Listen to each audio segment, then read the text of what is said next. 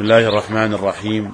إن الحمد لله نحمده ونستعينه ونستغفره ونعوذ بالله من شرور أنفسنا ومن سيئات أعمالنا، من يهده الله فلا مضل له ومن يضلل فلا هادي له، وأشهد أن لا إله إلا الله وحده لا شريك له، وأشهد أن محمدا عبده ورسوله صلى الله عليه وعلى آله وصحبه وسلم تسليما كثيرا. أيها الإخوة المستمعون، السلام عليكم ورحمة الله وبركاته. لا يزال الحديث موصولا عن أحكام الجنائز. قد تحدثنا في الحلقة السابقة عن أحكام تكفين الميت، وأتحدث معكم في هذه الحلقة عن أحكام الصلاة عليه.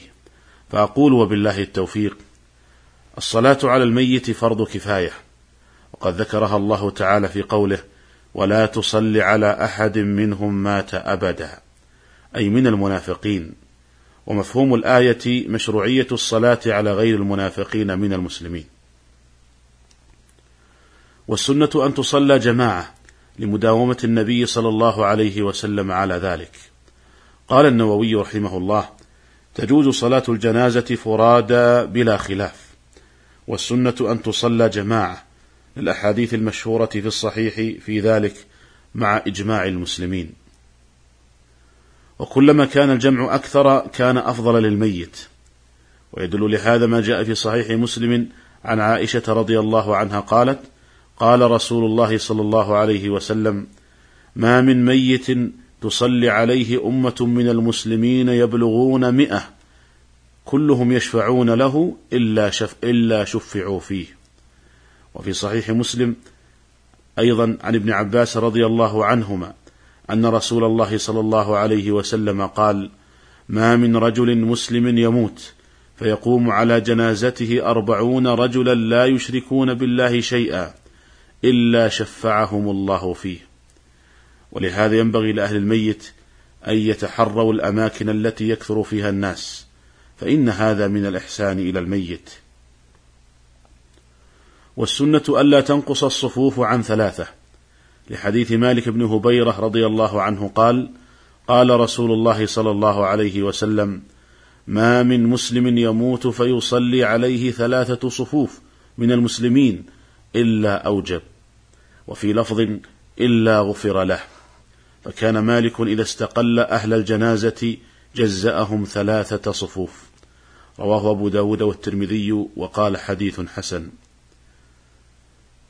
ويدل لهذا أيضا حديث أبي أمامة رضي الله عنه قال: صلى رسول الله صلى الله عليه وسلم على جنازة ومعه 7 نفر، فجعل 3 صفا و2 صفا و2 صفا.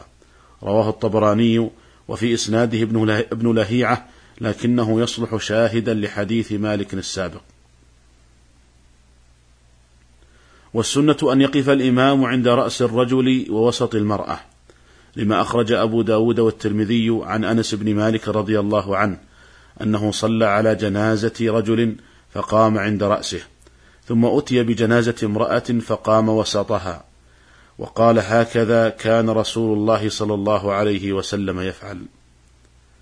وقال بعض أهل العلم: إن الأفضل أن يقوم عند صدر الرجل لا عند رأسه، وهذا هو المذهب عند الحنابلة. قال الموفق بن قدامة رحمه الله: القول بأنه يقف عند صدر الرجل قريب من القول بأنه يقف عند رأسه، لقرب أحدهما من الآخر، فالواقف عند أحدهما واقف عند الآخر. كذا قال رحمه الله: والأقرب من حيث الرواية هو أنه يقف عند رأس الرجل لا عند صدره، والله تعالى أعلم. وإذا اجتمعت عدة جنائز فكيف يكون ترتيبها للصلاة عليها؟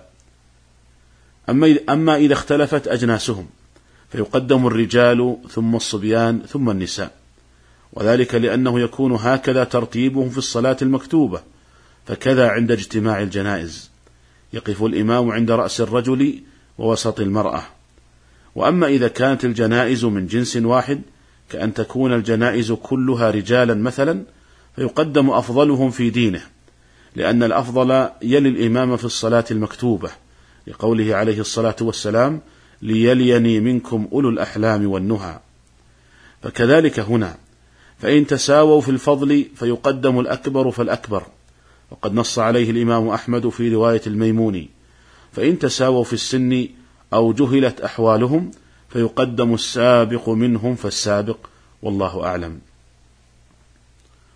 والسنة في صلاة الجنازة أن يكبر 4 تكبيرات، فيكبر التكبيرة الأولى ثم يستعيد ويبسمل ويقرأ الفاتحة، ولا يسن افتتاح صلاة الجنازة بدعاء الاستفتاح.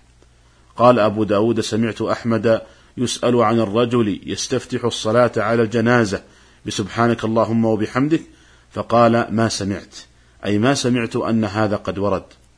ولأن صلاة الجنازة يشرع فيها التخفيف، فلم يشرع افتتاحها بدعاء الاستفتاح.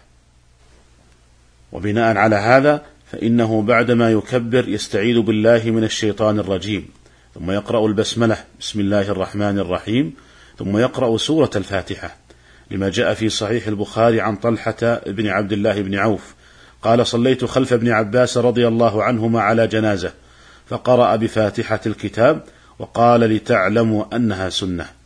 وقد رواه ابن منذر عن ابن عباس رضي الله عنهما أنه قرأ بعد الفاتحة بسورة وقال: سنة وحق. لكن قال البيهقي: ذكر السورة في هذا الحديث غير محفوظ، والمحفوظ هو رواية البخاري أنه قرأ بفاتحة الكتاب فقط. وحكم قراءة الفاتحة في صلاة الجنازة قال بعض العلماء إنها واجبة، وهذا هو المذهب عند الحنابلة وقول الشافعية. وقال آخرون إن قراءتها في صلاة الجنازة سنة. قال ابن القيم: قال شيخنا يعني تقي الدين ابن تيمية: لا تجب قراءة الفاتحة في صلاة الجنازة، بل هي سنة. ثم يكبر الثانية ويصلي على النبي صلى الله عليه وسلم، لقول أبي أمامة بن سهل رضي الله عنه: السنة في الصلاة على الجنائز أن يكبر ثم يقرأ بأم القرآن ثم يصلي على النبي صلى الله عليه وسلم، ثم يخلص الدعاء للميت، ولا يقرأ إلا في التكبيرة الأولى ثم يسلم عن يمينه، رواه النسائي. وصفة الصلاة على النبي صلى الله عليه وسلم كصفة الصلاة عليه في التشهد، نص عليه الإمام أحمد وهو مذهب الشافعي، لأن النبي صلى الله عليه وسلم لما سألوه كيف نصلي عليك علمهم ذلك. وقد وردت بعدة صيغ، ومن أشهرها: اللهم صل على محمد وعلى آل محمد كما صليت على إبراهيم وعلى آل إبراهيم في العالمين إنك حميد مجيد، وبارك على محمد وعلى آل محمد كما باركت على إبراهيم وعلى آل إبراهيم في العالمين إنك حميد مجيد. ثم يكبر الثالثة ويدعو فيها للميت، وهذا واجب لأنه هو مقصود الصلاة على الميت. ويكفي للإتيان بالواجب أدنى دعاء، ولكن الأفضل أن يجتهد ويخلص في الدعاء للميت، لقول النبي صلى الله عليه وسلم: إذا صليتم على الميت فأخلصوا له الدعاء، رواه أبو داود بسند حسن.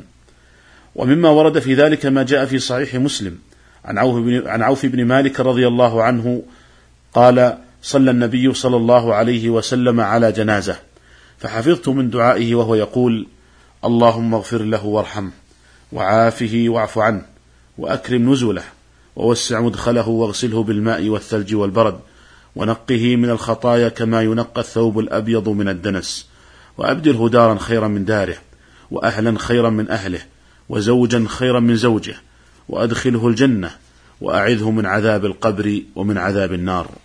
قال عوف بن مالك: حتى تمنيت أن أكون أنا ذلك الميت.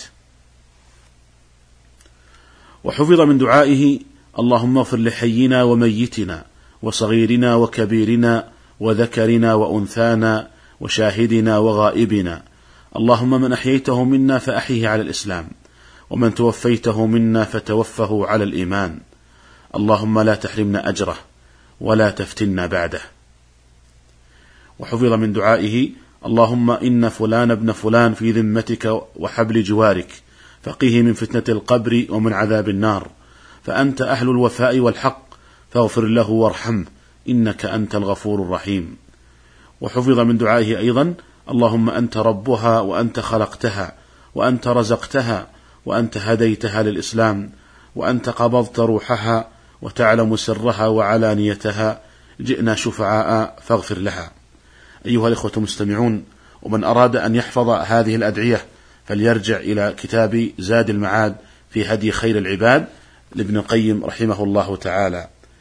ثم بعد ذلك يكبر ويسلم، يكبر الرابعة ويسلم عن يمينه تسليمة واحدة.